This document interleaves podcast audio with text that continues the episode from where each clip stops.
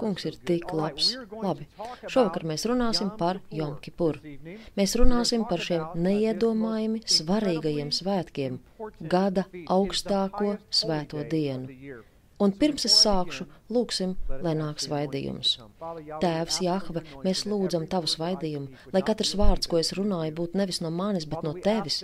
Tēvs, mēs lūdzam, lai tu kalpo savai tautai vēl vairāk, kā tu esi to jau darījis. Mēs lūdzam tevi izdar to. Tēvs, es tev pateicos par tavu neiedomājamo lēnprātību, kas bija tik pietiekama, lai tu sūtītu savu dēlu samaksāt par mūsu grēkiem. Sniegtu mums dāvanu, Tēvs, vienā mirklī tu atdevi savu dēlu, tu zaudēji kaut ko un ieguvi visu pasauli. Tu atdevi un ieliki pamatu došanas, sēklas sēšanas principam cilvēku dzīvēs. Tēvs, es tev pateicos par iespēju izdarīt to šovakar, un lūdzu, lai katrs cilvēks šajā zālē sāk tev jautāt, ko tu gribi, lai es daru ar savu dzīvi, ar to, ko tu esi man devis. Tēvs, mēs lūdzam, ka mēs sāktu tev kalpot un visi saka Āmen. Labi, īsi atkārtosim svētkus. Svētki tiek iedalīti rudens un pavasara svētkos, vai labāk būtu teikt pavasara un rudens svētkos. Tie visi ir pravietiski, un katrs no tiem ir saistīti ar Ješua, Jēzu Kristu, Ješua Hamašiah. Ir četri pavasara svētki. Pasā svētki, kad viņš mira tieši uz pasā. Viņu lika kapā neraudzētās maizes svētkos tieši tajā laikā, kad visi ebreji savos namos atbrīvojās no visa raudzētā, kas simbolizē grēku. Viņš izdeldēja grēku, būdams kapā. Trīs dienas vēlāk paskaitiet, bija svētki trešajā dienā pēc Pesaka, ko sauca par pirmās ražas svētkiem, dienā, kad viņš uzcēlās no kapa, un 50 dienas vēlāk sākās svētki, kurus sauc par šavotu svētkiem vai pentekoste grieķu valodā. Jūs tos pazīstat. Tas ir notikums, kad Roaha nonāca un sastapa savu tautu tur, kur tā atradās. 1200 gadus pēc tās dienas pie Sīnai kalna, kad notika pats pirmais šavot, kad tika dota baušļi, bet šoreiz viņš deva garu, jo kādus pielūdzējis tēvs meklē, kas pielūdz garā un patiesībā. Viņš cenšas pārliecināties par to pats personīgi. Viņš deva patiesību pie Sīnai kalna un bija paredzējis dot arī garu. Viņi atraidīja garu, sacīdami mūzum, tu kāp kalnā un esi mūsu starpnieks, mēs negribam attiecības. Tā rīkodamies, viņi atlika gara nonākšanu uz 1200 gadiem, pa simts gadiem uz katru Izraēlu cilti un šavot tika piepildīts. Gars nonāca atkal. Šie notikumi noslēdza pavasara svētku piepildīšanos. Tas notika Ješua pirmās atnākšanas laikā. Un tiem no jums, kas neesat pazīstami ar kunga svētkiem, svētku pravietiskajām dienām, es saku, ka ir palikuši vēl trīs. Tie ir rudens svētki, un par vieniem no tiem mēs runāsim šodien. Pirmie no tiem ir tauru svētki. Mēs nu pat kā beidzām svinēt Jom Troā. Tas bija ļoti saviļņojošs laiks, daudz slavēšanas, daudz pielūgsmes un mūzikas, un tauru un šofāru skaņu, bērnu deju priekšnesumi un visi iespējamie ēdieni. Amen! Tā ir jaunā gada galva, laicīgais jaunais gads. Reliģiskais jaunais gads sākas ar Pesaku, bet rudens svētki varat paši izskaidrot, aizsāk laicīgo jauno gadu, kad tika kronēti ķēniņi. Pat ja viņš jau bija ķēniņš, teiksim pusgadu, tieši šajā laikā viņš kļuva par ķēniņu pa īstam no sabiedriskā viedokļa. Jom Troā svētkos. Šo atgriezīsies Jom Troā laikā, tieši kā vēstījuši pravieši. Nākamie svētki ir izpirkšanas jeb salīdzināšanas diena, Jom Kipur, un pēdējie sukat svētki, būdiņu svētki. Šovakar mēs sakoncentrēsim uzmanību uz Jom Kipur svētkiem, jeb izpirkšanas dienu. Tātad sāksim Jom Ha Kipurim ibritā, un mēs parunāsim par izpirkšanas dienu. Kas tas ir Jom Kipur diena vai svētki? Tos pazīst ar vairākiem dažādiem nosaukumiem. Pirmkārt, tie pazīstami ar nosaukumu Jom Kipur vai izpirkšanas diena. Tas jums ir pazīstams. Iespējams, jūs pazīsiet vēl kādus citus arī. Pirmajā gadsimtā bija ļoti ierasti to dēvēt par vaigu vaigā. Kad Mozus uzkāpa kalnā otro reizi, kas notika? Viņš satika Jāhvi vaigu vaigā, un kad viņš nokāpa, neviens nevarēja skatīties uz viņu tās godības dēļ, kas staroja no viņa. Arī izpirkšanas dienā, kad priesteris iegāja visvētākajā vietā, viņš sastapās ar Jāhvi vaigu vaigā, turklāt ar Jāhvi kurš sēž savā žēlastības tronī uz derības šķirsta ar ķerubiem, kuri veidoja troņa muguras balstu. Tas bija Dieva tronis. Tātad viņš satiekas ar ķēniņu vaigu vaigā un tiek iepazīts vaigu vaigā. Vēl to dēvē par to dienu vai lielo dienu, latviešu valodā tā kunga dienu. Un ja jūs palasīsiet praviešus vecajā darībā daudz reižu, kad jūs redzēsiet pieminam to dienu vai kādu noteikto dienu, tā vienmēr ir norāda uz Jom Kipuru. Tāpēc, kad mēs lasām grāmatas sākumu un sākam saprast tur rakstīto, tad mēs sākam pamanīt ārkārtīgi lielo saistību ar to, ko lasām Brithadašā jaunajā darībā. Tāpēc, ka šīs saiknes, šīs idiomas bija ļoti labi pazīstamas pirmajā gadsimtā, tāpēc viņi zināja, kas ar tām tika domāts. Mums gluži pretēji nav pārāk pazīstams mūsu ebreju saknes, tāpēc mēs to palaižam garām un ar šo dienu saistīto saturu sākam piedēvēt citām dienām. Es domāju, ka mums virzoties uz priekšu, kad mēs tiksim līdz beigām, iespējams šī ir pirmā reize, kad jūs skatāties šādu tiešraidu un līdz šim nebijāt dzirdējuši un redzējuši vai nesapratāt svētkus. Varbūt jums tas viss ir jauns, bet es varu apsolīt, ka notiks tā, ka jūs sāksiet lasīt jauno darību citādāk. Tāpēc, ka jums daudz kas sāks atklāties, un šī ideja, ka Mesija varētu atgriezties jebkurā laikā, jums vairs nekad nenāks prātā. Nekas tāds nevar notikt. Tātad vienīgais iemesls, kāpēc mēs ticam, vai kristiešu lielais vairums ir noticējis, ka Mesija var atnākt jebkurā laikā, ir tas, ka mēs izmantojam dažus īsus no konteksta teksta izrautus pantus. Iespējams, mēs šodien dažus no tiem aplūkosim, kā arī tāpēc, ka mēs nesaprotam valodu, kad viņš runā, izmantojot idiomas vai frāzes, kuras mēs šodien arī aplūkosim, un mēs nezinām pravietiskos svētkus un pravietojumus, kuri paredzēja, kad Mesija nāks pirmo reizi un otro reizi. Un šīs savas nezināšanas dēļ mēs tiksim pārsteigti negaidot ko mēs noteikti negribētu. Vēl to sauc par gavēni. Kāpēc to sauc par gavēni? Tāpēc, ka viņi gavēja. Tā tad to sauc par lielo gavēni vai vienkārši gavēni. Kā arī lielais šofārs vai šofāra hagadau, lielais vai augstais šofārs. Un neilā vārtu aizvēršana Tam ir neiedomājami pravietisks saturs. Tas ir apbrīnojami, jo vairums no jums zina, ka ebreju tauta pārsvarā netic Ješua kā mesijam. Neskatoties uz to, pat viņi zina, ka svētku dienās, lai gan viņiem nav jaunās darības mūsu šī brīža izpratnē, bet viņi zina, ka Jomkipur tā ir vārtu aizvēršana. Vairs nav atvēlēts cits laiks radītāju Jahves iepazīšanai. Pēdējā diena ir tā, kad šofārs Hagadola apklusīs un viss, vārti tiks aizvērti. Un jūs varat redzēt šo terminoloģiju atklāsmes grāmatā, jūs varat redzēt to pirmajā vēstulē korintiešiem, jūs redzat visus šos piemērus, klaudzinu pie durvīm atklāsmes grāmatā, vai atceraties? Kāpēc jūs prāt viņš saka, rēdzies stāv pie durvīm un klaudzinu? Viņš gaida, jo šīs durvis reiz aizvērsies. Viņš dod jums iespēju atvērt šīs durvis. Būs laiks, kad viņš šīs durvis aizvērs un klaudziena vairs neatskanēs.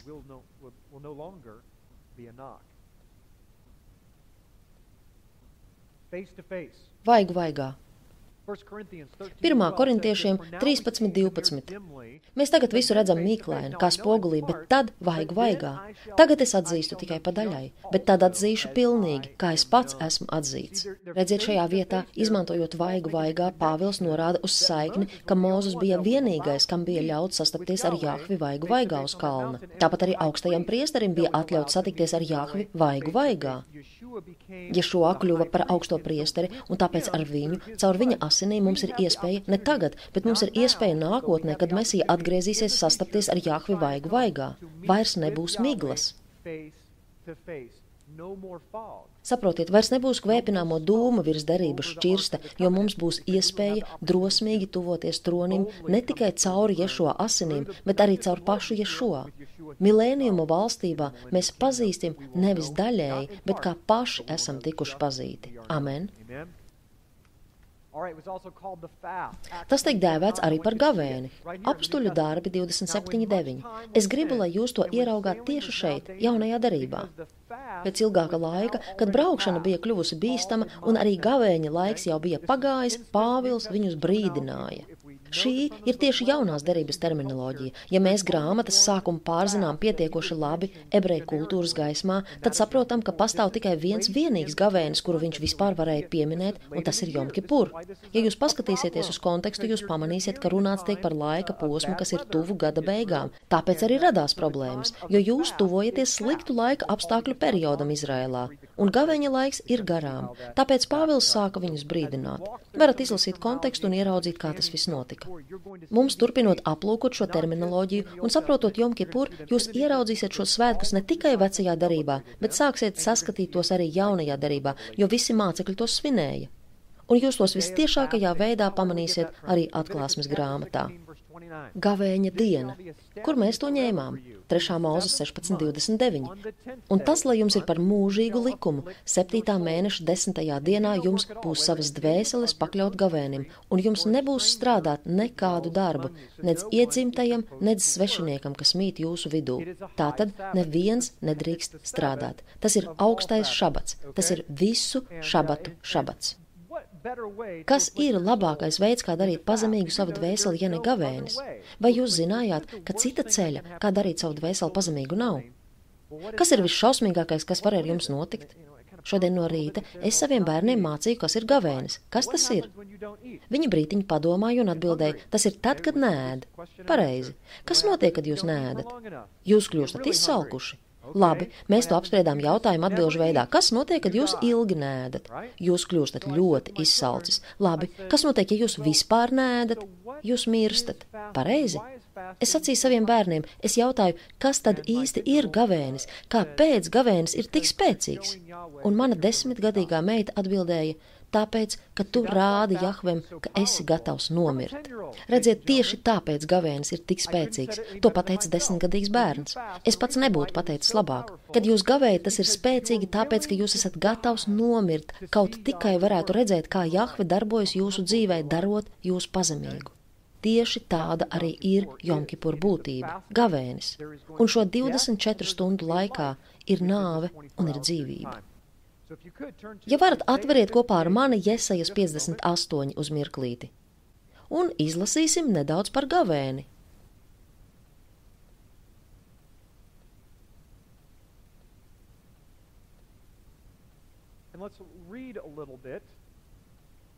About fasting. Mēs sāksim no pirmā panta. Es vēlos, lai jūs pamanāt mājienus, saskatāt laiku, par kuru mēs pašlaik runājam. Cik daudzi no jums zināma gada laika posmā novēro, kā izmainās jūsu valoda?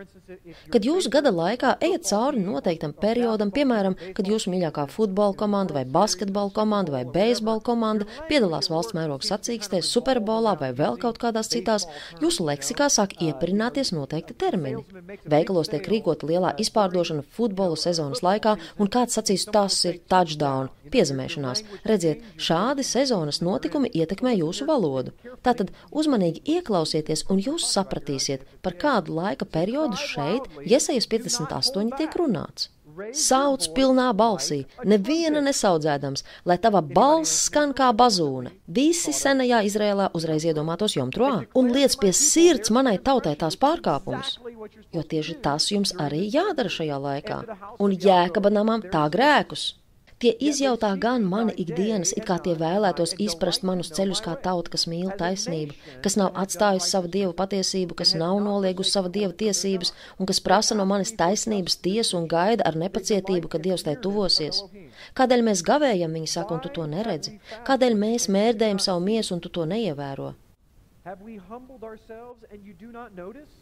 Padomājiet tomēr, tai dienā, kad jūs gavējat, jūs veicat tomēr visas savas darīšanas un piespiežat arī visus savus strādniekus darīt savu darbu.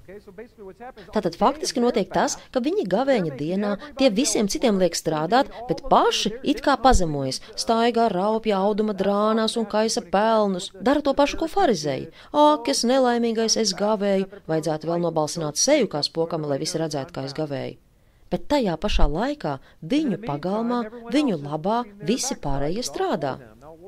Klausieties tālāk! Padomājiet vēl, jūs gavējat, lai būtu nesaskaņas un nevienprātība, un lai rupji varētu laist darbā dūris. Jūs negavējat tā, ka jūsu balss būtu dzirdama debesu augstumos. Šeit mēs uzzinām gavēņa mērķi lai mūsu balss būtu dzirdama augstumos.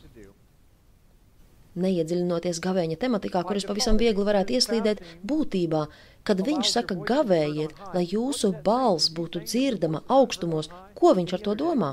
Vai viņš saka, ka jūsu balss visās citās dienās nav dzirdama? Es vēlos, lai jūs par to padomājat. Cik bieži mēs vienkārši mētājamies ar lūkšanām? Tēvs, man vajadzīga šī izlaušanās, un man nepieciešamas attiecības, un šīs un tās, un la la la. Mēs vienkārši mētājamies, bet nevēlamies šai ziņā neko darīt. Tas līdzinātos tam, ka jūs dotos pie sava priekšnieka un sacītu, es vēlos algas pielikumu. Jebkurš labs priekšnieks sacīs, par ko? Ko tu šajā ziņā gatavojies paveikt? Jūs vēlaties paaugstinājumu un sagaidāt, ka darba slodze paliks līdzšinējā, bet jūs gribat, lai jums maksā vairāk. Redziet, ja šādā veidā tas notiek dabiskajā pasaulē, cik gan vēl daudz vairāk pārdabiskajā. Mēs nevaram atnākt pie Jahves un teikt, zini, mēs nedrīkstam, tā man būtu jāsaka, vienkārši sākt mētāties ar mūsu lūgšanām bez ticības un apstiprinājuma, saprotat? Lūk, kāpēc mēs runājam par ticību. Kad jūs apstiprināt savu ticību, tad notiek pārdabiskais un varas pārņemšana. Tāpēc Hasatanam vairs nav varas rīkoties jūsu dzīvē, pat neskatoties uz to, ka viņam ir likumīgas tiesības šodien rīkoties virs zemes, jo viņš ir zemes valdnieks. Jo tad, ja kādam ir ticība, tā aptur šīs zemes valdnieku savā ceļā un notiek varas maiņa, un tad Jahvem rodas likumīgas tiesības valdīt jūsu dzīvē. Gavēnis ir viena no svarīgām šīs ticības sastāvdaļām. Tāpēc, kā ar to jūs sākat?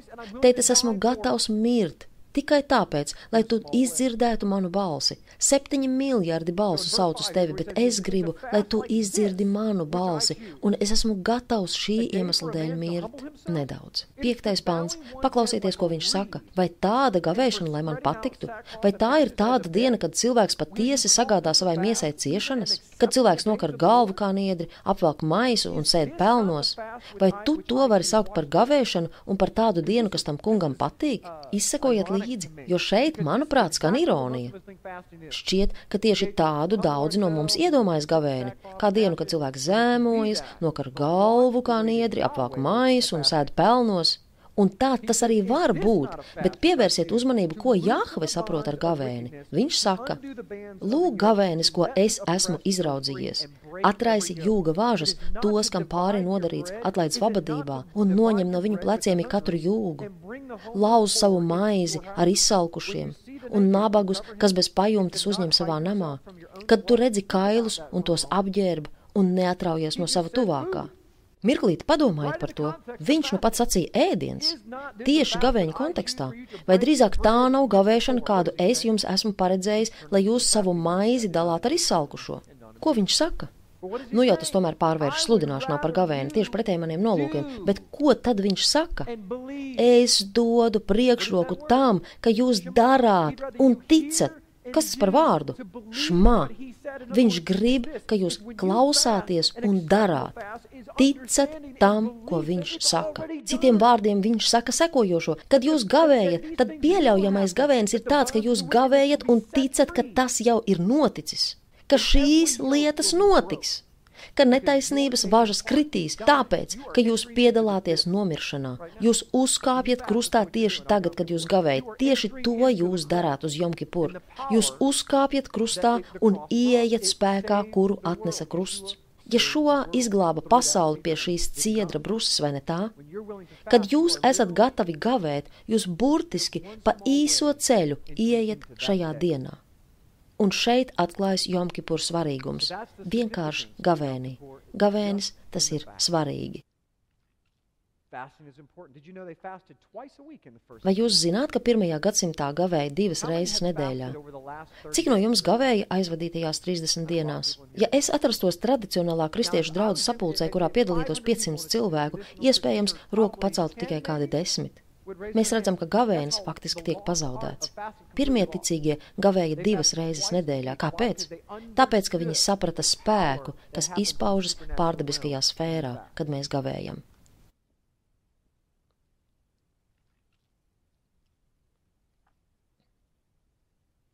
Okay, my clicker is not working for some reason. Get that fixed. Tātad Jomkipur, 3. mūzes 16. Jo šī dienā tiek izdarīta salīdzināšana jūsu labad, lai šķīstītu jūs, un jūs būsiet šķīsti no visiem saviem grēkiem, tā kunga Adonai priekšā. Šī, lai jums ir augsta dusēšanas diena, un pakļaujiet savas dvēseles gavēnim, tāds, lai ir likums mūžam. Cik ilgi tas ir mūžam? Pietiekoši ilgi. Nav sacīts uz laiku, ir teikts mūžīgi. Vai tad ir teikts tikai viņa tautai? Teikts mūžīgi. Protams, ja jūs uzskatāt sevi par daļu no viņa tautas, viņa bērnu. Septītā mēneša desmitajā dienā ir izpirkšanas diena, jo šī ir izpirkšanas diena, lai darītu jūs tīrus Adonai Elohīma, kunga dieva vaiga priekšā. Nekādu darbu nedariet, tas ir mūžīgs likums uz visām jūsu paudzēm, visos jūsu mājokļos.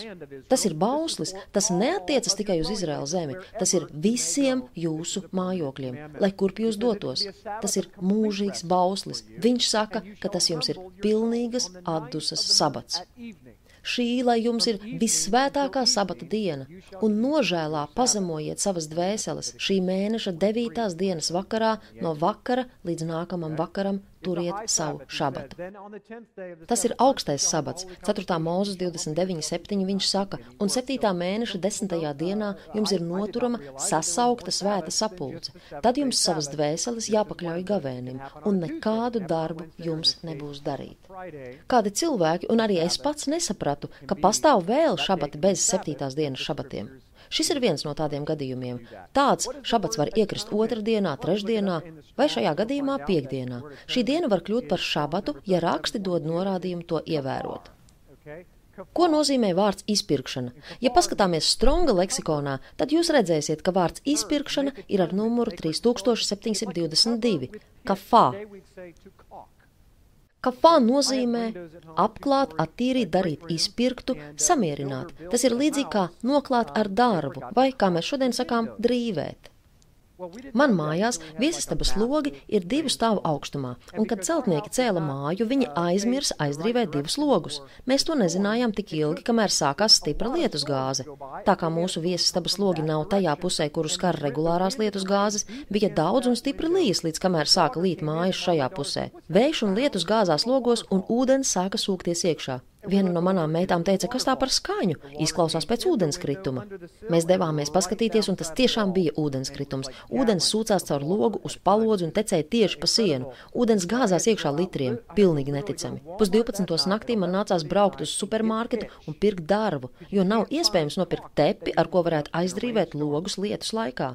Tāpēc man nācās izmantot melnu darbu uz jauniem sniegbaltiem logiem.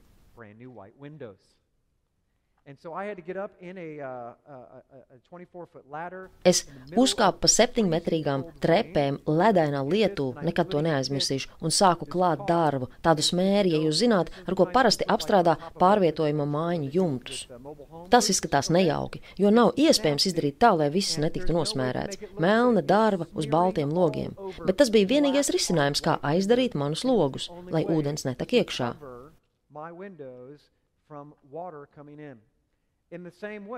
Tādā pašā veidā, tieši tā darbojas izpirkuma upuris. Tas aizdara plaisu. Gada beigās veidojas plaisa. Cik daudzi saprot, ka biznesā daudziem un mājsaimniecībās gada beigās veidojas finansiāls rops? Un jums tam ir nepieciešams segums, ja gribat sedzošais tilts. Tieši šim nolūkam arī bija paredzēta izpirkšanas diena, lai nosaktu visus grēkus, apzinātos vai neapzinātos, tos, par kuriem jūs vēl gada laikā nebijāt veicis izpirkumu. Tam bija jānosedz rops. Pirmā mūzes 3.21 ir teikts, un Dievs tas kungs darīja cilvēkam un viņa sievai drānas no ādām un tajās ieģērba viņus. Tā ir pirmā izpirkšana Bībelē, kad Jahve pats nogalināja dzīvniekus un ieģērba, vārds, kas šeit izmantots, ir kafā, Ādamu un Ievu, apslēpa viņus no kauna un grēka.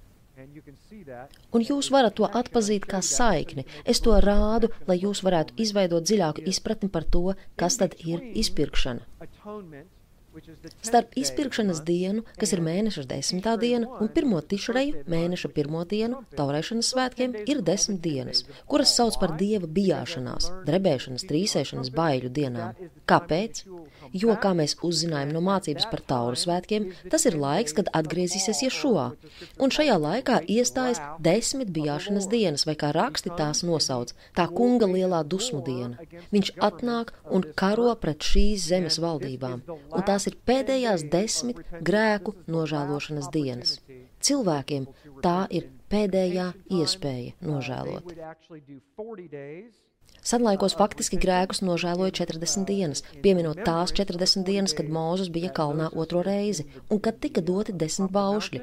Viņš pavadīja tur 40 dienas, un tāpēc 40 dienas pirms Jomkipur sākuma gavēja, pazemojās, izlīdzinājās viens ar otru. Tās ir desmit bijāšanās dienas. Tas ir svarīgs laiks, kurā mēs atrodamies tieši šobrīd. Mēs jau gandrīz līdz pusē esam izgājuši cauri desmit bijāšanās dienām. Jums ir jāpazemo sevi, jāskatās sevi iekšā. Jums ir jāieskatās sevi, jautājot tēvam, ko lai jūs darāt. Vai manā dzīvē ir kaut kas, ko es neredzu, bet kādēļ neesmu gatavs tavai atnākšanai? Jo lielākā daļa šajā zālē sacītu, es neesmu gatavs. Es neesmu gatavs mesijas atnākšanai. Nesmu. Mēs varam sacīt, nezinu ko, o, tēvs, mēs gribam, ka tu atgriezies. Un mēs jau gribam, bet kad sākas realitāte, un kad es jums jautāju, jūs esat gatavi? Vai jūsu dvēsele un dzīve ir savesta kārtībā? Vai esat neaptraipīta un tīra līgava, kas gatava satikties ar savu līgavaini? Jūs visticamāk atbildētu nē. Mums ir nepieciešams laiks, lai visu savestu kārtībā un izlīdzinātos ar viņu. Lūkam nepieciešams šis laiks. Tas ir atgādinājums, cikls. Atcerieties, ka ebreju kalendārs ir ciklisks. Katru gadu ir atgādinājumi, ka reiz nākotnē būs kāds gads, kad mesija atgriezīsies, un mums ir jāsagatavojas. Mēs varam cik vēlamies sacīt, o, es gatavojos katru dienu. Nē, negatavojieties. Nē, dzīve aizslīd. Tā ir pārāk piesātināta. Tagad ir pienācis laiks, kad mums tiek atgādināts, lai mēs sevi sagatavojam. Ebreju domāšanā skaitlis desmit simbolizē cilvēku pārvaldi, ja jūs to nezinājāt. Kā arī tas norāda uz Izraēla ziemeļu valsti desmit ciltīm, tāpēc šīs desmit dienas ir desmit dienas, kad Goim katru gadu atgriežas valstībā.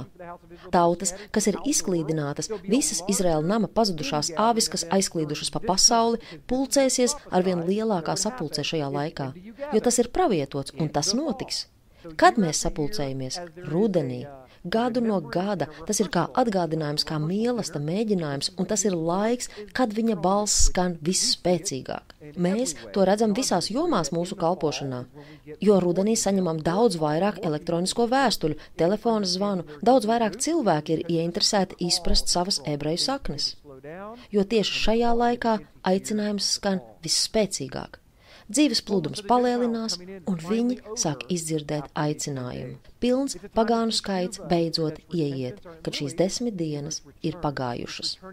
Tas ir šuvā laiks, Ebreju valodā tas nozīmē nožēlošanu, vai faktiski tā ir atgriešanās pie Jahves. Un, ja jūs neesat noskatījušies mācību par burtu vav, es jums iesaku to noskatīties, jo tajā tiek aplūkoti vārdi šuvā, nožēlošana, atgriešanās attiecības dziļumi un viss, ko tas nozīmē. Šuvā tā noteikti nav vienkārša nožēla grieķu kristietības izpratnē, kad tu saki, piedod man žēl. Tā nav nožēlošana. Nožēlošana saskaņā ar Toru ir tāda, ja esi kādam kaut ko nozadzis, tu atlīdzini viņam nozagto septiņas reizes. Tāpēc, kad jūs atgriežaties pie Jahves, jo jūsu senči ir atkrituši no tēva, jūs neatnākat vienkārši pateikt, Tēvs, es vēlos veltīt tev savu dzīvi. Jūs septiņas reizes atgriežat viņam to, ko esat nozaguši. Jeb jūs atdodat visas savas dzīves. Jūs teiksiet, bet man ir tikai viena. Tad kāpēc, jūsuprāt, ir septiņi dieva gari? Kāpēc, jūsuprāt, tiek runāts par septiņiem dieva eņģeļiem? Kāpēc ir septiņi gaismekļi, septiņi svečturi menorā? Septiņas tūkstošgadas jums nāksies nosoļot, lai atgrieztos atpakaļ dārzā. Jums ir kaut kas jāatdod valstībā, lai tajā atgrieztos. Ar prātu vien jūs tajā ieiet nevarat, vai saprotat? Tāda ir bībliskā glābšanas koncepcija. Un tas nav mums tik pazīstamais ieaiciniet Jēzu savā sirdī. Jā, es redzu paceltas rokas. Tā tas nedarbojas. Jums nāksies atdot savu dzīvi katru dienu septiņas reizes nedēļā. Tāpēc nedēļā ir septiņas dienas. Šis ir nožēlošanas laiks, Jomkipur. Tas ir laiks, kad Koen Hagadol, augstais priesteris, tikai vienu reizi gadā varēja ieiet Jahves priekšā. Vairums no jums to zina, ka augstais priesteris ar upuri vienu reizi gadā varēja ieiet vissvētākajā vietā. Mēs parunāsim par svarīgumu, par to, ko tas pravietiski nozīmē šodien. Augstais priesteris iegāja vissvētākajā vietā trīs reizes. Vairums cilvēku nezina šo detaļu, un viņš to darīja pirmkārt vienu reizi par saviem grēkiem, vienu reizi par levītu grēkiem un vienu par visu Izrēlu. Trīs, ja jūs to nezināt, pravietiski norāda uz Mesiju. Kad jūs redzat 3, 33, 300, 3000, 30 tūkstoši. Cik vīru bija Gideonam? 300. Tam visam ir mesijāniska nozīme. Ja ielūkosieties dziļāk, jūs saskatīsiet saikni starp mesiju un šo notikumu. Trīs reizes viņš ieiet vissvētākajā vietā, vienu reizi par katru dienu, ko mesija pavadīs kapā. Un trešajā dienā viņš uzcelsies no mirušajiem. Tā ir diena, kad visam Izrēlam ir iespēja saņemt glābšanu. Amen. Labi. Šis ir nošķiršanas laiks. Mateja 25.31 ir viens no iemesliem, kā mēs zinām, ka rudens svētki ir laiks, kad atnāks Mesija. Bet, kad cilvēka dēls nāks savā godībā un visi eņģeļi līdz ar viņu, tad viņš sēdēs uz sava godības krēsla, un visas tautas tiks sapulcētas viņa priekšā. Kad, kā mēs jau esam runājuši, senie ķēniņi kāpa tronī? Pirmajā tišrajā, Jomtroā dienā, Tauru svētkos. Tagad no mūsu ebreju sakņu kultūras mēs zinām, ka Mesija atgriezīsies un sēdīsies savā tronī ne citādi kā šajā laikā, jo viņam ir jābūt likumīgajam ķēniņam. Viņam ir pretlikumīgi kāpt tronī kādā citā laikā. Viņš var būt ķēniņš, bet nevar būt inaugurēts. Tātad visas tautas tiks sapulcētas viņa priekšā. Savākšana. Tas ir lauksaimniecības termins. Un viņš tās nošķirs, kā gans šķir avis no āžiem. Ja šo sacīja Mateja 25.33 un liks āvis pa savu labo, bet āžus pa kreiso roku, tad ķēniņš sacīs tiem, kas pa labo roku: Nāciet šurp jūs, mana tēva svētītie, iemantojiet valstību, kas jums ir sataisīta no pasaules ienākuma. Labie zēni pie labās rokas. Atcerieties, labā roka, labie zēni, sliktie zēni, kreisā roka. Kad augstajam priesterim tika dota instrukcija par upuru nešanu Jomkipur, viņam tika teikts ņemt teļu un divus āžus. Šie āži bija pilnīgi vienādi. Kā varēja zināt, kuru āzi kurai no upurēšanām izmantot, tāpēc mēģināsim tagad mazliet painteresēties. 3. mūzes 16.6. Un Ārons, lai atved grēku upurim izraudzīto vērsi, kas viņa rokās, un lai viņš izdara salīdzināšanu sevis un sava nama labad. Un tad, lai viņš ņem abus āžus un nostata tos sajiešanas telts durvīs tā kunga Jahves priekšā. Lūk, kā tas tika darīts. Viņi meta mēslus par abiem āžiem, un pirmais mēsls krita Jahvem vai Adonai. To sauca par āzi Lādonai, tam kungam. Šis āzis tika upurēts kungam. Tas bija upuris par grēku. Otrs to lozēja ar kreiso roku, tika Azazelam. To sauca par āzi Lāzazelu, grēku atlaišanas āzi grēkāzi vai arī tālumā aizejošo āzi, ja gribat burtiskāk. Loze tika uzlikta katram dzīvniekam uz galvas, kā viņa likteņa zīmogs. Parunāsim par Azazelu. Pirms mēs sāksim lūk, kā viņi darīja. Viņi ņēma šos mēslus un vilka lozes par āžiem. Āži tur tupēja un nezināja, kas notiek. Viņi nezināja, ka viens no tiem mirs, bet otrs tiks aizvests tuksnesī un beigu beigās nogrūsts no klints kraujas. Viens no tiem būs upuris par grēkiem, vienu nesīs kā pienesumu Jahvem. Viņa vilka lozes un sacīja: Šis akmens ir tam dzīvniekam, un šis akmens ir šim dzīvniekam. Un vispirms viņa vilka lozi ar labo roku. Lai kurš no āžiem tas nebūtu, tas tika pienests Jahvem. Tas bija tas, kuru nesakā upuri Adonai, un tāpēc to sauc par Adonaja āzi. otra loze, un acīm redzot bija palikusi tikai viena, tika vilkta ar kreiso roku. Tas bija Azazela āzis, labi? Un tieši tas ir izlasāms jūsu jaunajā darībā, kur sacīts par avju un āžu nošķiršanu pie labās un kreisās rokas. Kad tas tika sacīts, ik viens senajā Izrēlā tūlīt pat to saistīja ar Jomkipuru, jo tas bija vienīgais laiks, kad tika vilkta loze ar labo un kreiso roku, un tā bija nošķiršana. Tātad Azazela āzis, ja vēlāk septogintā to nosauc par grēkāzi. Tas arī ir grēkāzis, jo viņi to ņēma pēc tam, kad bija pienesuši upuri Adonai, upuri par visu Izraēlu grēkiem. Augstais priesteris uzlika rokas Azazela āzim uz galvas un izsūdzēja visus Izraēlu grēkus pār šo āzi. Un pēc tam cits priesteris to veda 10-12 jūdzes ārpus pilsētas robežām. Kāpēc viņi tā darīja? Tāpēc, ka agrāk viņi to bija izveduši aiz pilsētas vārtiem un palaida vaļā. Bet, kad priesteris pagāja nost un pagriezās, āzis bija atkal klāt. Protams, jūs negribat, ka jūsu grēki jums sekot līdzi atpakaļ uz mājām. Tāpēc, ka šis veids acīm redzami nedarbojās, viņi nolēma aizvest āzi 10-12 jūdzes prom no pilsētas un to nogrūst no klints. Pa šo laiku, pirms āzis tika aizvests prom, tika ņemts tumši sarkans audums, kas līdzinājās tumši sarkanam pavadienam, un pusi no tā piesēja grēkāzim pie galvas, bet otru pusi piesēja pie tempļa durvīm. Un mēs pie tā atgriezīsimies burtiski pēc minūtes. Un tagad par grēkāzi. Kas tas par grēkāzi un kā tas darbojas? Interesanti, ka senebreju izpratnē senlaikos ticēja, ka Azazels bija Lūkas, dievs pus āzis pus cilvēks. Viņi ticēja, ka viņš bija dievs, kurš bija nonācis un radījis titānus, nefilimus, milžus. Dāvids un Goliāts. Goliāts bija nefilims. Tas nozīmē gigants.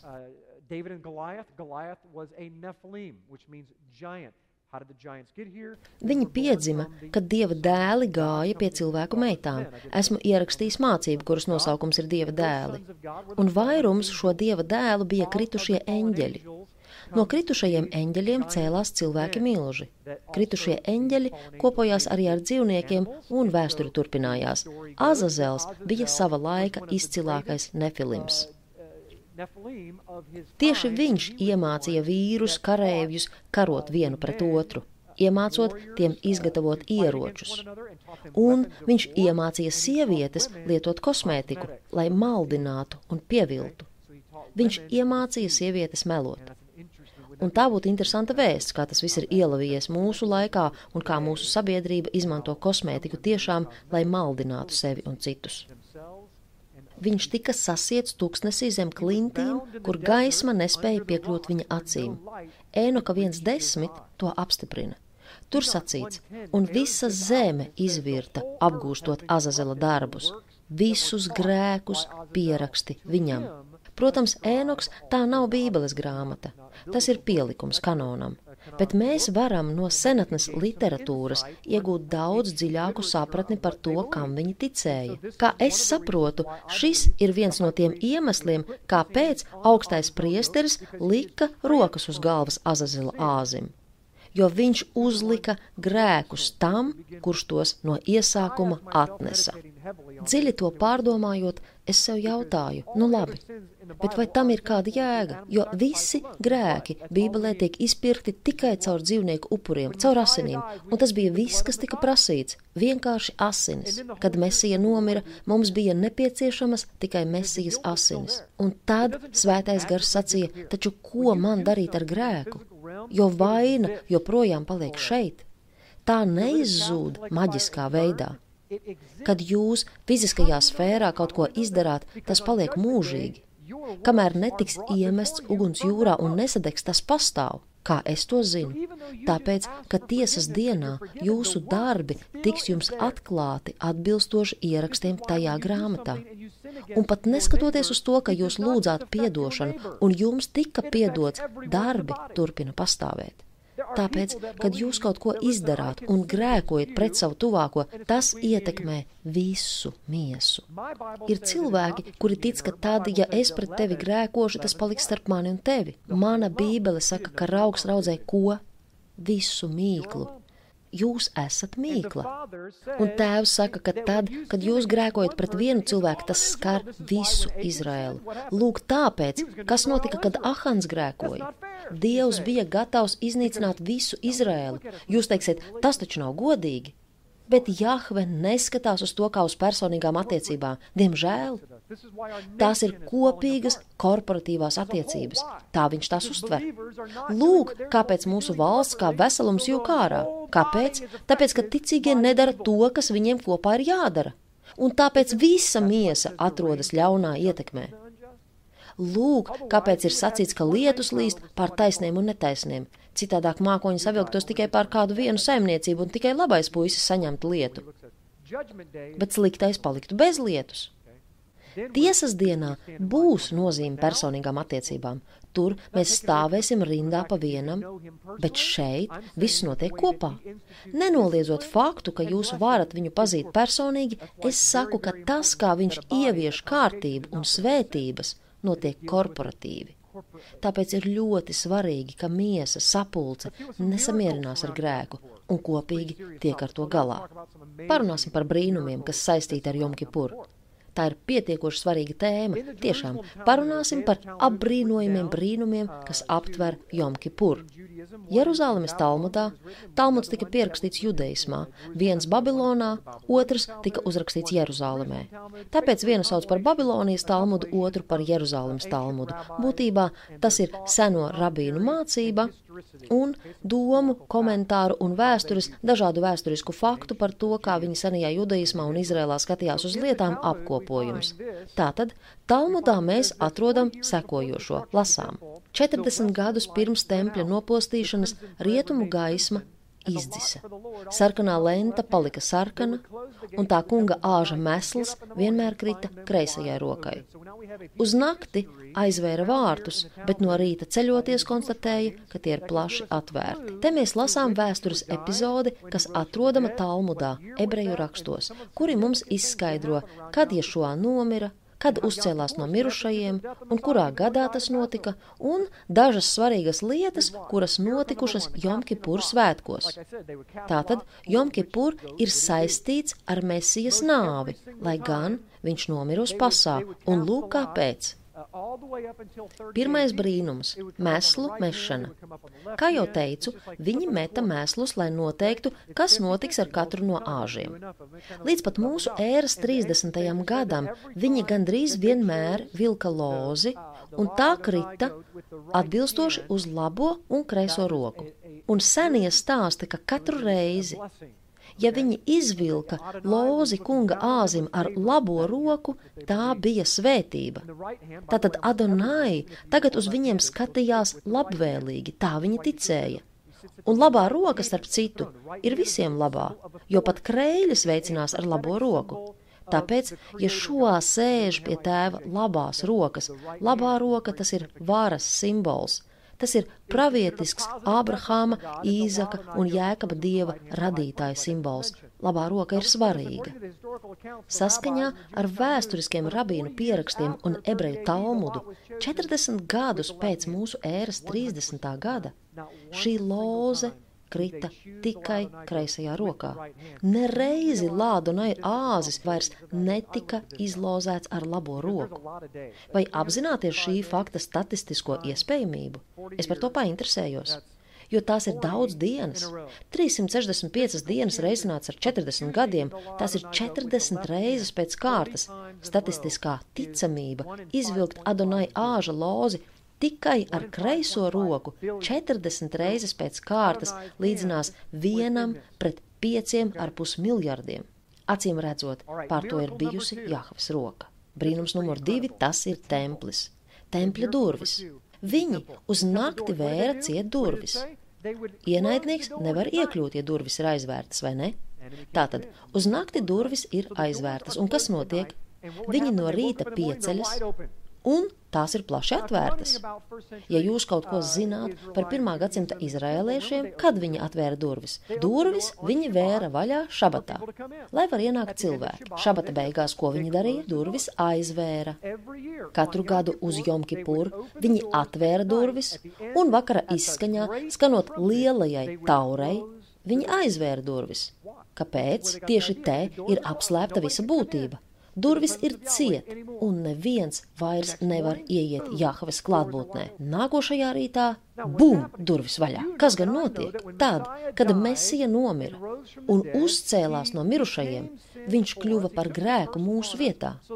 Viņš uzņēmās lāstu mūsu vietā, lai visi cilvēki varētu nākt pie tēva, ja viņi savu dzīvi pakļauj viņam un dara bibliskas lietas bibliskā veidā. Pareizi vai ne? Kopš šī brīža durvis paliek atvērtas. Es vairs neierobežoju, ka viņi varētu nākt pie manis tikai Jomkipur, lai saņemtu grēku piedošanu. Viņiem ir piedots mūžīgi, un manas durvis ir plaši atvērtas līdz pat pēdējā īstā šafāra Hagadoļa atskanēšanai. Viņi to nesaprata. Rabīni lauzīja galvas, tas ir pārdabiski. Pat naktsargs atrunājās, es neesmu vainīgs. Tās atveras vienmēr, kad es tās aizveru. Bet ko jūs teiksiet par šo?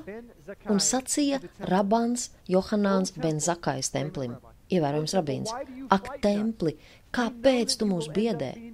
Zinām, ka tavs gals ir izpostīšana. Tas tika uzrakstīts pirms tempļa izpostīšanas, jo ir sacīts: atver ak, Libanona savus vārtus, lai uguns aprī tavus ciedrus. Mēs lasām pirmā gadsimta ierakstu, kurš atklāja, ka viņi ir apjukuši. Durvis pastāvīgi vērās plaši vaļā. Tas nozīmē, viņi zina Bībeli. Bija pravietots, ka templis tiks nojaukts un viņi kļuva tam par lieciniekiem. Uzminiet, kurš bija galvenais kahuns, sargs, kad tas notika. Lūk, šis pats cilvēks mūsu ēras 70. gadā.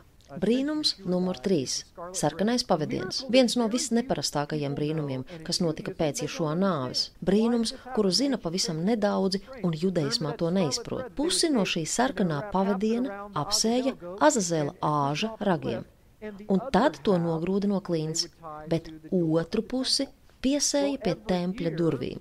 Katru gadu šis sarkanais pavadiens bija mainījis krāsu. Nākamajā rītā pēc Jomkipur šis sarkanais pavadiens bija kļuvis balts. Kopš minētā mūsu ēras 30. gada, 40 gadu garumā, šis pavadiens savu krāsu nemainīja vairs nekad un vienmēr palika sarkans. Arī šī notikuma statistiskā iespējamība ir viens pret pieciem ar pus miljardiem. Abas zina, ko viņš dara. Viņš cenšas nodot vēstījumu. Ja jūs gribat saņemt ziņu fiziskajā sfērā, tās būtība vispirms meklējama garīgajā sfērā. Vienkārši garīgs vēstījums tiek atklāts caur fiziskiem apstākļiem. Ja jūs neesat apmierināts ar dzīvi un to, kas notiek, tas ir garīgs vēstījums. Ja jūs strīdaties ar laulāto vai varbūt jums ir kādas citas problēmas, apstājieties un uzdodiet sev jautājumu, kas tā par vēsti, ko mēs saņemam. Ja vēsts ir juceklīga, tas nav tāpēc, ka viņš būtu sajucis. Tas ir tāpēc, ka mēs nejautājam, Tēvs, kas ir tava vēsts. Un vēsts, kuru viņš centās nosūtīt saviem ļaudīm pirmajā gadsimtā, bija: Es vairs nepieņemšu Jomkipuru upuri. Tas ir nepieņemams. Mana dēla upuris Tas ir tas, kas mani apmierina. Man vairāk nekas nav vajadzīgs. Attēls, kuru jūs redzat, ticis iemūžināts pirms diviem ar pus tūkstošu gadiem. Balts kā sniegs. Gribat zināt, no kurienes tas nācis? Tad nāciet, turēsim tiesu, saka tas kungs. Kaut jūsu grēki arī būtu sarkani kā asinis, tomēr tie paliks balti kā sniegs. Kaut tie arī būtu kā purpurs, tomēr tie kļūs kā vilna. Jahve to apstiprināja. Lūk, tāpēc tas tika rakstīts pravieša Jesejas grāmatā. Tāpēc nākamajā dienā pēc Jomkipur, ja upuris tika pieņemts, šī vilna, šis sarkanais matērijas gabals, kļuva balts kā sniegs. Brīnums numur četri - nedega mūžīgā uguns. Tas ir ļoti zīmīgi. Cik eļas lampiņu bija menorā? Septiņas, vai ne? Un lūk, kā viss notika Jomkipur svētkos. Vakarā visas gada dienas četrus centrālos gaismekļus viņi nodzēsa. Trīs vidējos un vienu pa kreisi no tiem uz rietumu pusi neatstāja iedegtus, bet divus austrumu pusē un vienu rietumu pusē atstāja iedegtus. Viens rietumu pusē tika uzskatīts par mūžīgo uguni. Faktiski šo principu mēs varam atrast arī citu pasaules tautu kultūrās, kurām nav nekā kopīga ar judaismu. Kā jūs domājat, kur viņi to ņēma? Tāpēc, ka pilnīgi visi galu galā ir nākuši no Ivrim tautas, un arheoloģisko pētījumu rezultātā mēs to atklājam arvien vairāk un vairāk. Rietumu gaismeklis tika dēvēts par mūžīgo uguni, rietumu uguni, un visi pārējie gaismekļi tika aizdedzināti izmantojot rietumu gaismekli. Lūk, kāpēc jūs, aizdedzinot menoru, darāt to sākot no rietumu puses virzienā uz austrumu pusi. Tas pats notiek Hanukas laikā ar Hanukiju. Kas šeit man šķiet interesants? Tas, ka vakarā tika nodzēsti četri vidējie vai centrālie gaismekļi, bet problēma ir tā, ka rietumu gaismeklis katru reizi, kad viņi aizgāja no tempļa, nodzisa. Pārdabiski tas nodzisa. Šī ir vissliktākā no zīmēm, kādu jūs senajā judaismā, kā augstais priesteris vai vienkārši priesteris varējāt saņemt. Tāpēc, ka senajā Izrēlā nebija elektrības, un ja gaismekļi templī izdzisa, bet gaismeklis simbolizē rohu. Tā bija liela problēma.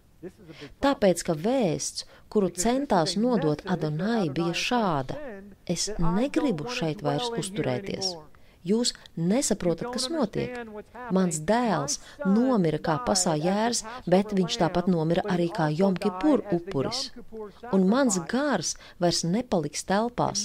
Mans gars mājos patiesajā templī, kurā tam bija jāiemājo jau kopš notikumiem Sinaja kalnā kad es to gribēju sūtīt pirmo reizi.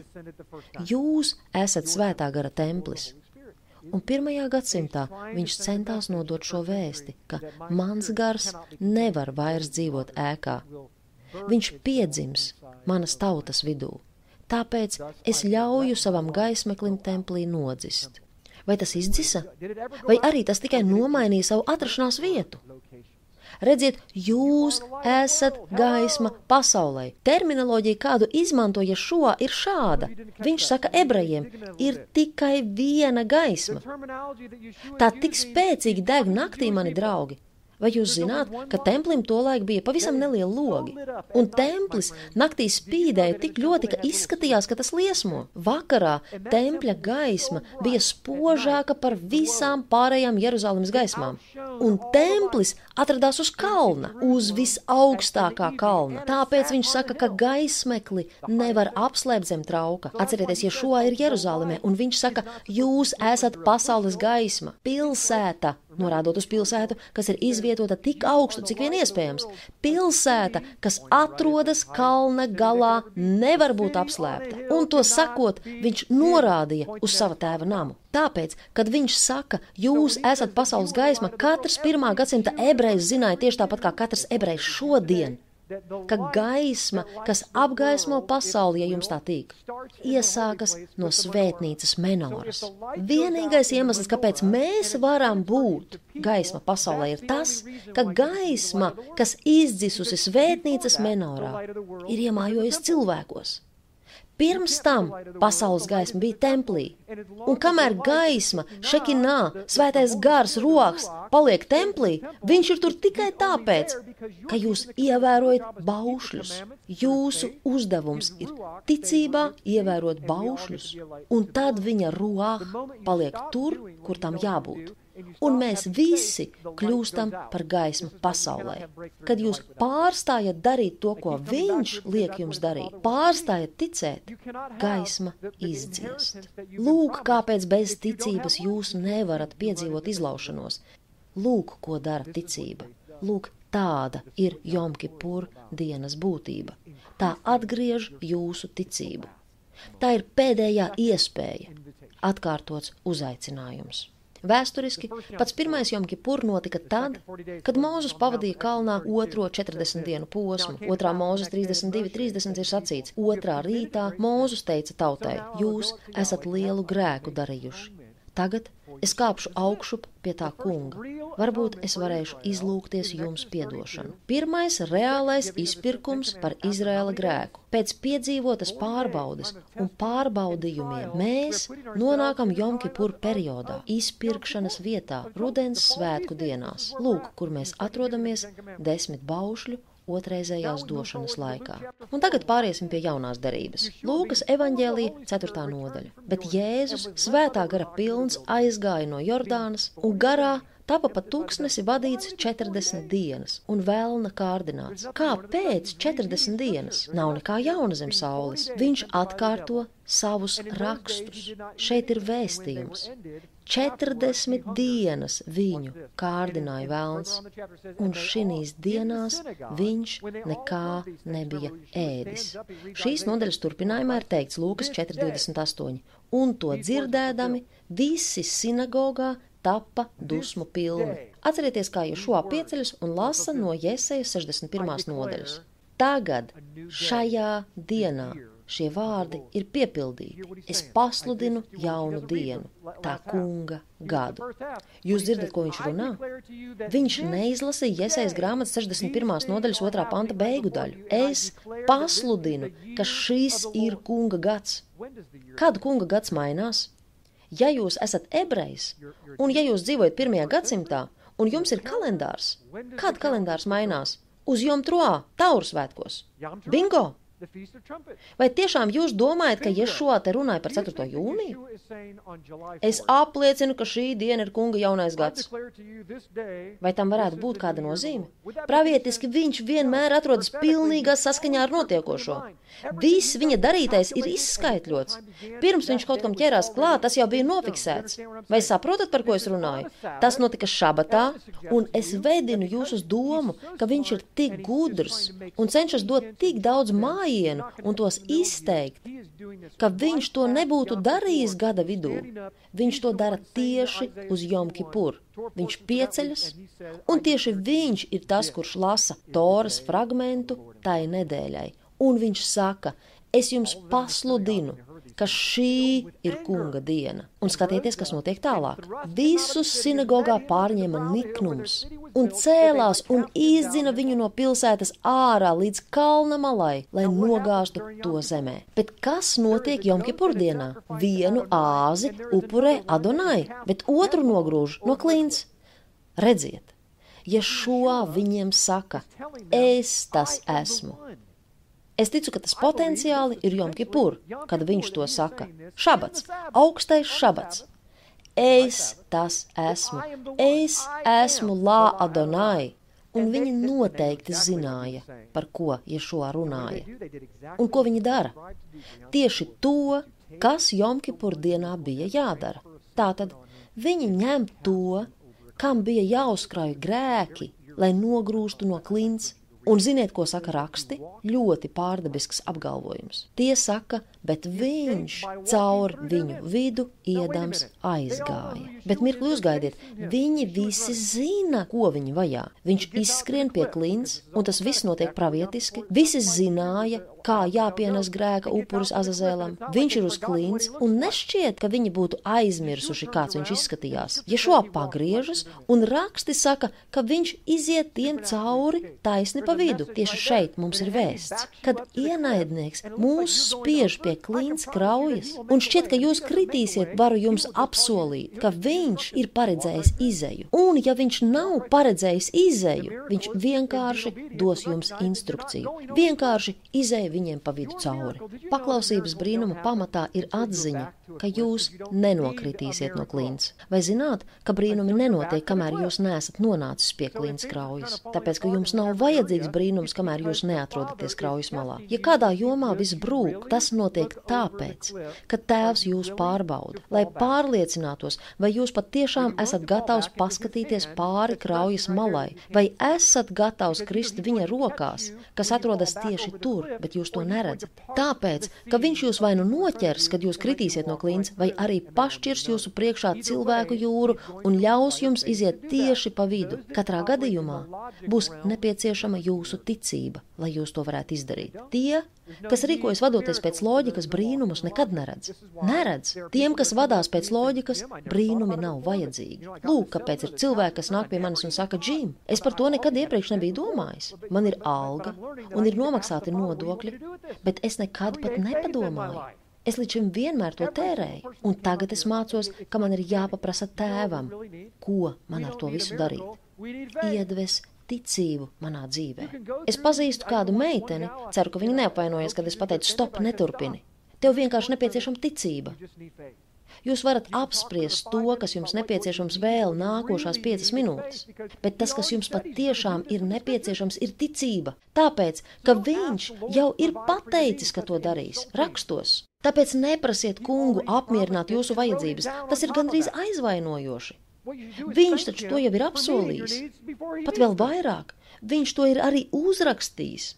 Tas, ko patiešām vajag darīt, ir pateikties viņam par jūsu vajadzību apmierināšanu, pirms viņš to izdarīs.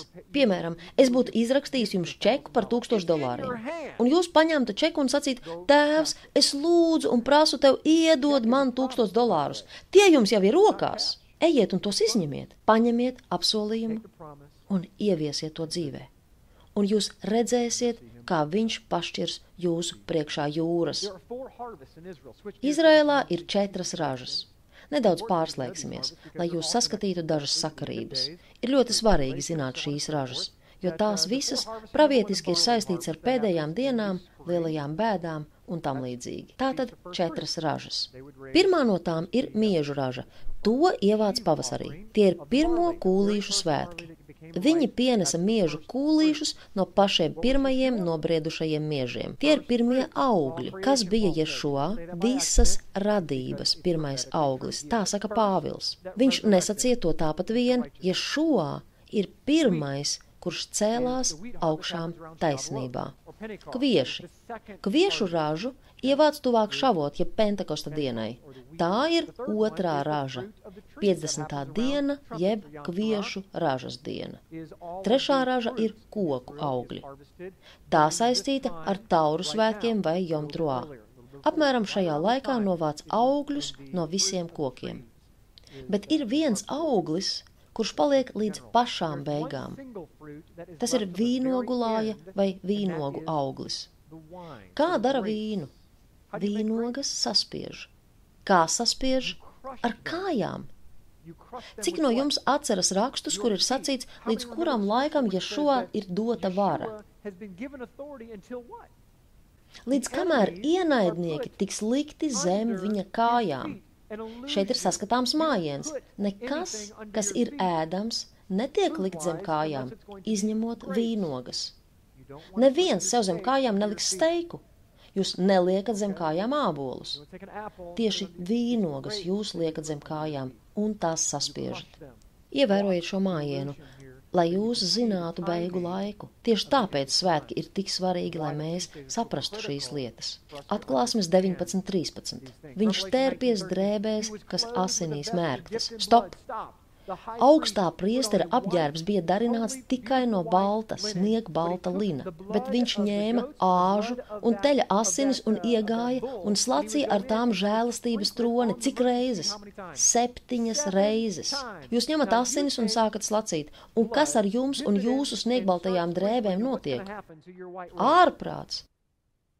Tāpēc, ka viņi to nedarīja šā tā, mēs, draugi, runājam par apklāšanu. Kad viņi apklāja cilvēkus ar asinīm, viņi slacīja lūk tā, un visas viņu drēbes kļuva asiņainas. Taisnība asinīm klāta. Un šeit, atklāsmes 19, mēs redzam, ka Ješua bija tērpts asinīs, mērktās drēbēs. Viņu sauc Dieva vārds, Elohima vārds. To lasot, pirmā gadsimta ebrejs būtu sapratis, ka runa ir par augsto priesteri. Mēs runājam par augsto priesteri, par Jomkipuru upuri. Paskatieties uz šo 14. pantā. Debesu kara pulki sekoja viņam uz baltiem zirgiem, tērpti baltā tīrā audeklā, te domāt priesteri. No viņa mutes iziet ass zobens, ar ko satriek tautas. Kas notiek Jomkipuru laikā? Ienaidnieks tiek satriekts, izraidīts ārpus nometnes, nogrūsts no klints. Viņš ganīs tās ar dzelzi zizli, viņš min dieva visu valdītāja bargo dusmu vīna spaidu.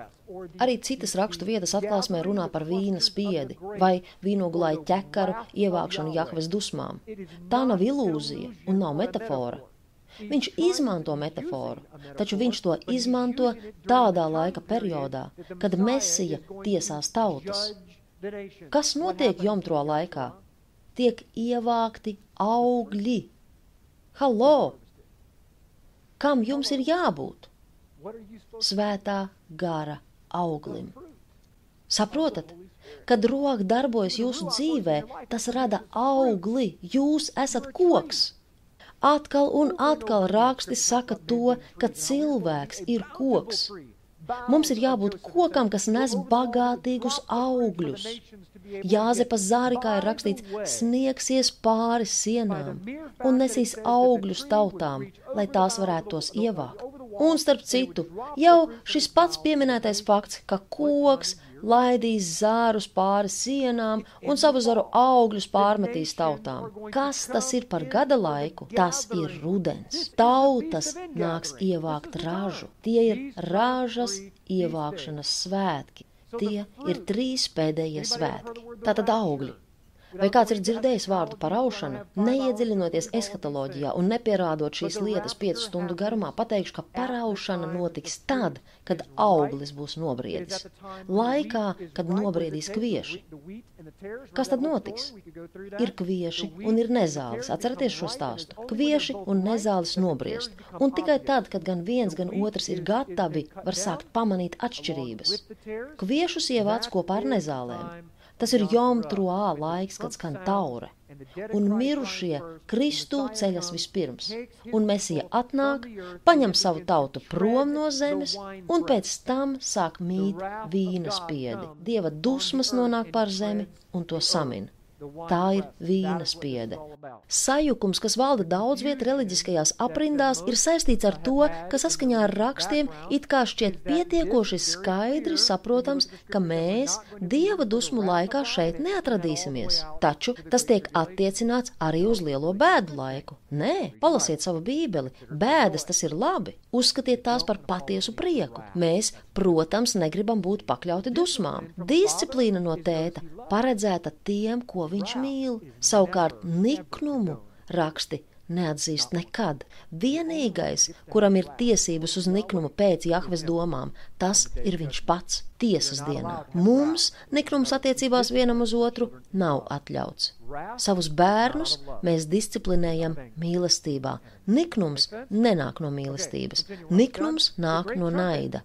Tas ir ienaidnieks. Vai satverat būtību? Nu tad turpināsim. Rakstos ir minētas trīs galvenās šofāra pūšanas reizes gada laikā. Pirmā taurēšana saistīta ar šavot, Pentekosta dienu. Tā ir pirmā tauras skaņa, pirmais aicinājums. Cik reizes augstais priesteris ieiet vissvētākajā vietā? Trīs. Tāpēc ir pamats sagaidīt, ka būs trīs aicinājumi. Un tauri pūtīs trīs reizes.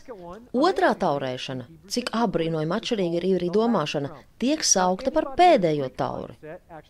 Jebkurš cilvēks ar grieķu domāšanu pēdējo tauri noliktu kā pēdējo. Ja jūs pasauktu palīgā savu piecgadnieku un iedotu viņam šos trīs variantus un palūgtu tos sakārtot secībā, viņš pirmajā vietā noliktu pirmo tauri, otrajā lielo, bet trešajā pēdējo. Tas būtu loģiski, taču ziniet, ka Jahvem nav pienākums visu izkārtot loģiski. Visam ir jābūt jēgpilnam priekš viņa, un mums atliek sekot viņa loģikai.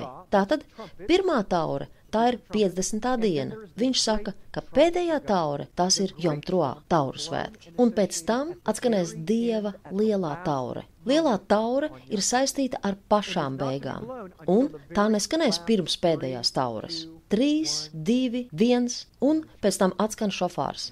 Kāpēc?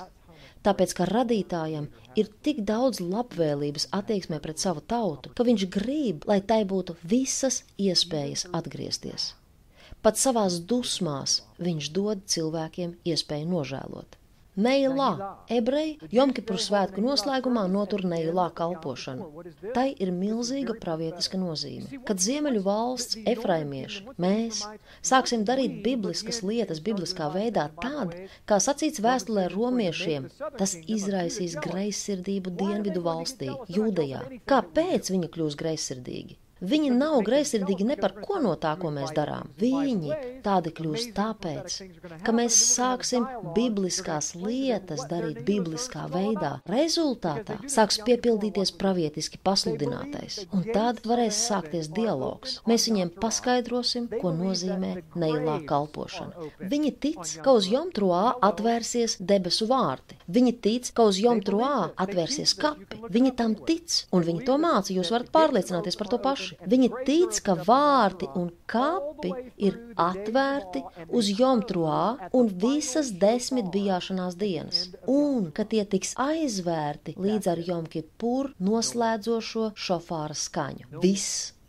Vairs nevienam nav iespēja atnākt un iepazīt visuma radītāju. Šis ir tas brīdis.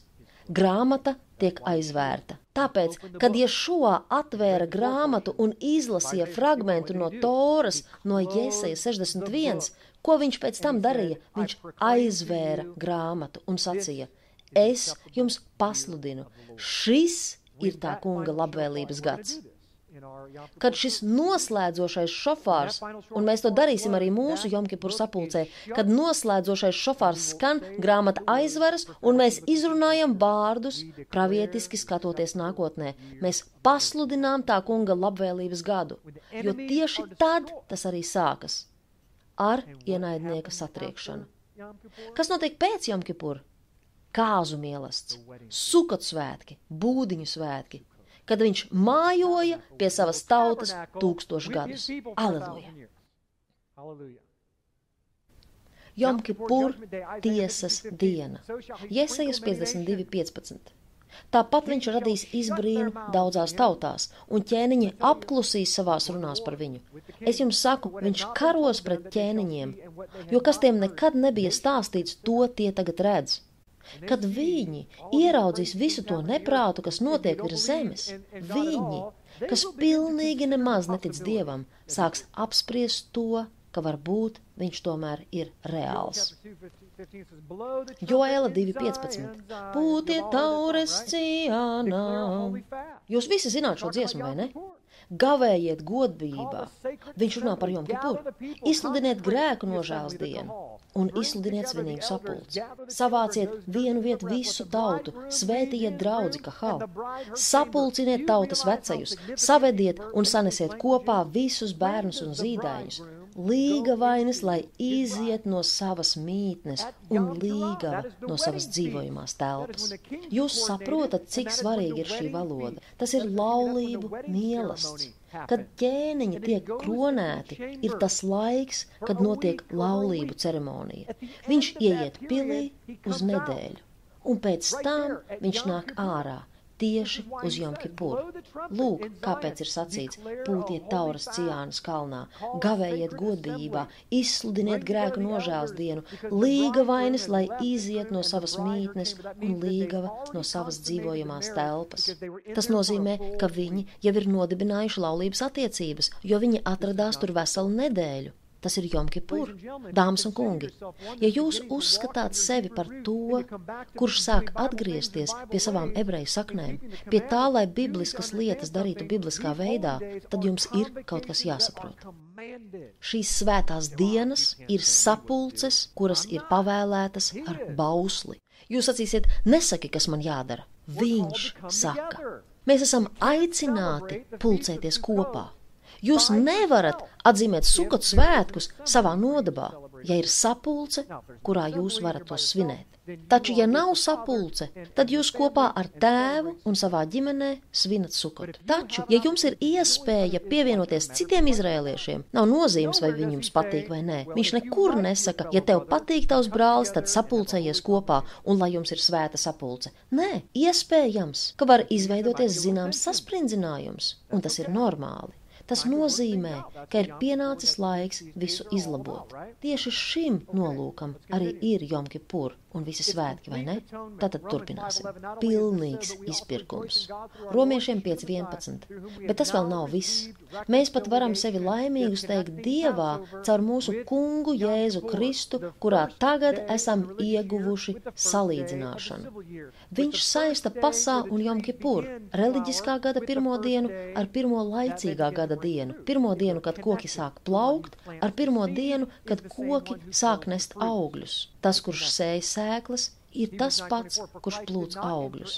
Ebrejiem 9,24, jo Kristus nav iegājis rokām taisītā svētnīcā, patiesās attēlā, bet pašās debesīs, lai tagad par mums parādītos Dieva vaiga priekšā. Par ko viņš runā? Par Jomki Purbes šaubām. Tas ir vienīgais laiks, kad ir atļauts ieiet vissvētākajā vietā. Nevis lai sevi bieži upurētu, kā priesteris, kurš ik gadus ieiet svētnīcā ar svešām asinīm.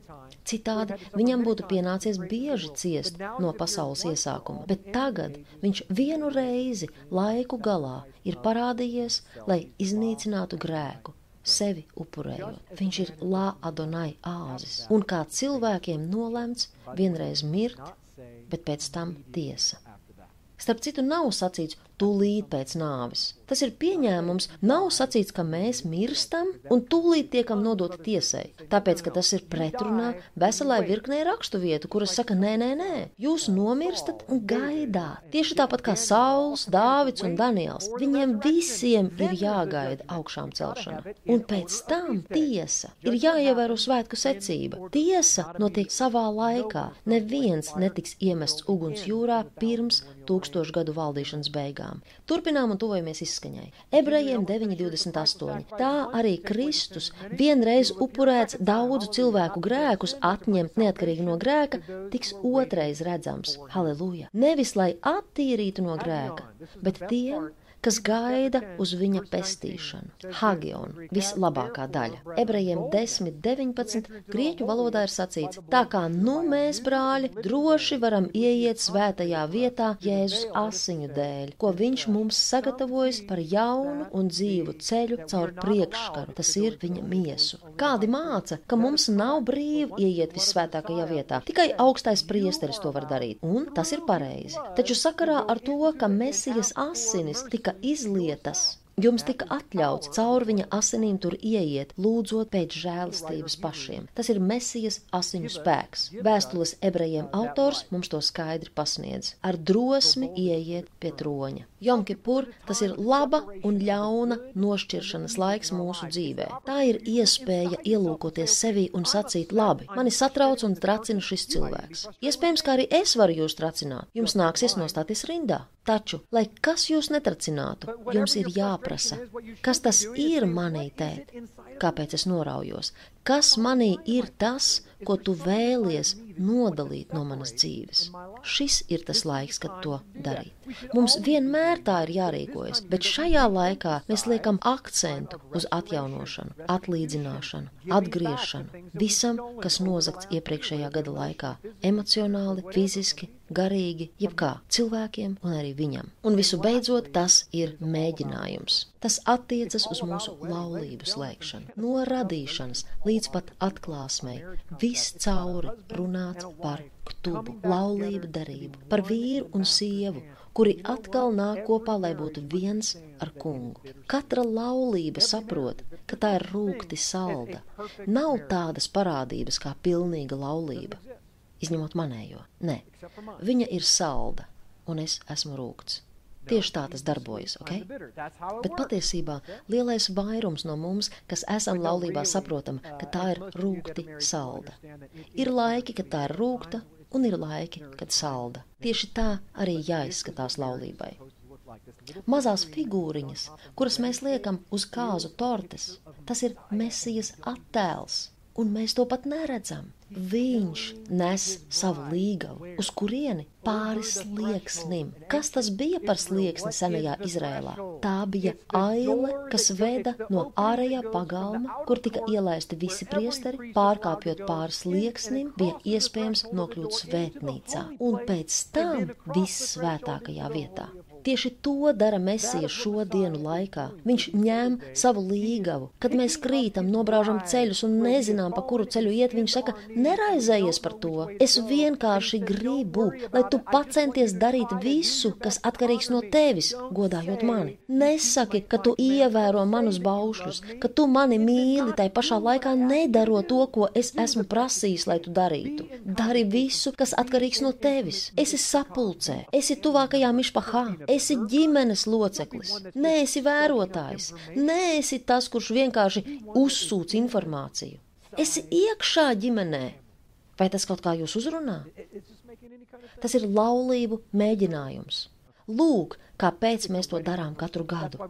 Tāpēc, ka vienreiz laulības notiks un tas viss vēstīja par desmit jaunavām. Piecām, kurām bija eļļa, un piecām, kurām tā beidzās. Tāpēc, ka piecas bija gatavas, viņas trenējās, viņas zina, ka līgavains nāks nakts vidū, un viņām būs nepieciešams pietiekoši daudz eļļas. Viņas bija to darījušas daudz reižu, bija bijušas neskaitāmās laulībās. Viņas zina, nedrīkst notikt, ka viņām beigtos eļļa. Viņas gaida un viņas gatavojas. Lūk, tāpēc es nobeigšu ar šo. Pirmajā vēstulē tesaloniķiešiem ir sacīts, ka Mesija nāks atskanot lielajai taurei, vai ne? Un vēl ir sacīts, kā zaglis naktī. Divus pantus tālāk teikts, bet jūs, brāļi, nedzīvojat tumsībā, ka šī diena jūs varētu pārsteigt kā zaglis. Viņš nāks kā zaglis naktī tikai tiem, kas staigā tumsā. Viņš saka, bet par laiku un stundu, brāļi, man jums nav jāraksta. Vārds laiki šeit ir šis mādim, kas nozīmē noteiktās svētku dienas. Jūs jau zināt, kāda es atgriezīšos. Jūs vienkārši nezināsiet precīzu dienu un stundu, bet jūs zināsiet laiku. Mēs dzīvojam šajā periodā tieši pašlaik. Šis ir laiks atgriezties un nožēlot, un paskatīties uz mūsu sejām un sacīt: Tēvs, es biju domājis, ka esmu labi sagatavojies, bet fakts vien, ka es to saku, nozīmē, ka reāli tas tā nav. Parādi man, kas ir apslēpts manām acīm, un ļauj man atgriezties pie tevis. Un parādi man, vai esmu kādu apbēdinājis. Nevis tāpēc, lai es vienkārši aizietu atvainoties, bet lai es atdarītu to, kas ir ticis nozagts. Tā nav lūpu kalpošana. Vai jūs zināt, ka jūs nevarat vienkārši viņa priekšā atzīties, ka esat kādam kaut ko izdarījis? Vai zināt, ka tā ir kļūda numur viens, ko cilvēki pieļauj šuvā laikā šajā posmā?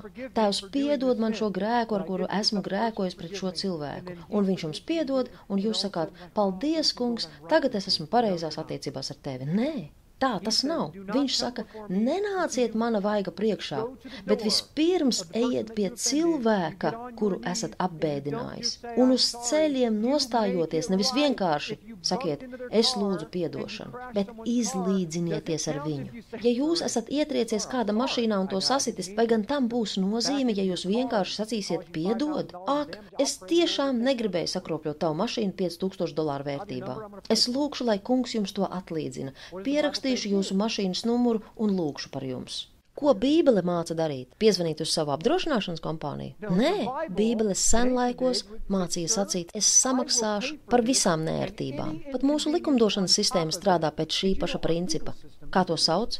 Nodarījums veselībai un morālais kaitējums. Tātad tiek atlīdzināts ne tikai materiālais zaudējums, kādu esat izraisījis. Ja zaudējums ir par desmit tūkstošiem dolāru, jums ir jāatlīdzina ne tikai desmit tūkstoši, bet arī kompensācija par īslaicīgu darba nespēju un morālo kaitējumu, un vēl visu, kas saistīts ar zaudējumiem jūsu sabiedriskajām attiecībām un tam līdzīgi. Šī tad arī ir tora. Gribat ticiet, negribat neticiet.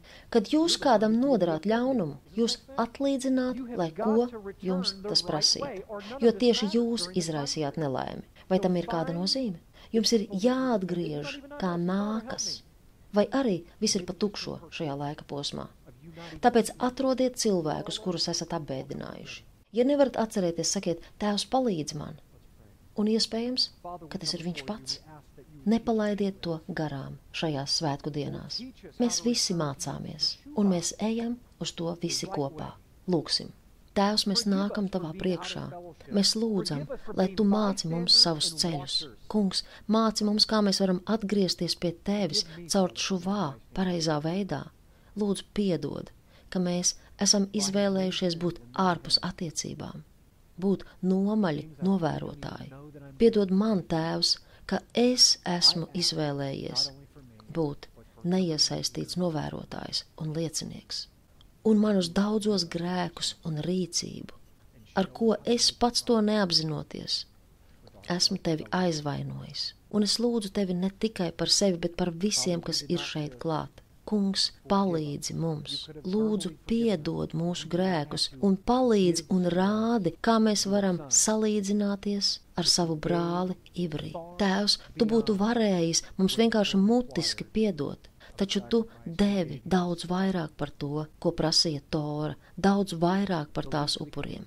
Tu atdevi par mums savu dēlu, un vismazākais, ko mēs varam darīt, ir atdot tev savu dzīvi septiņas dienas nedēļā, lai mēs darītu bibliskas lietas bibliskā veidā. Tēvs lūdzu palīdz mums. Tēvs Jahve māci mūs, mēs esam bērni, un mums ir nepieciešama skolotāja palīdzība. Mēs pateicamies Tev par Taviem apbrīnojamajiem svētkiem un tām līdzībām, kuras tie mums māca. Palīdzi mums, ka mēs varam palikt saskaņā ar Tevi, līdz kamēr Tavs dēls nāks mājās. Āmen un āmen!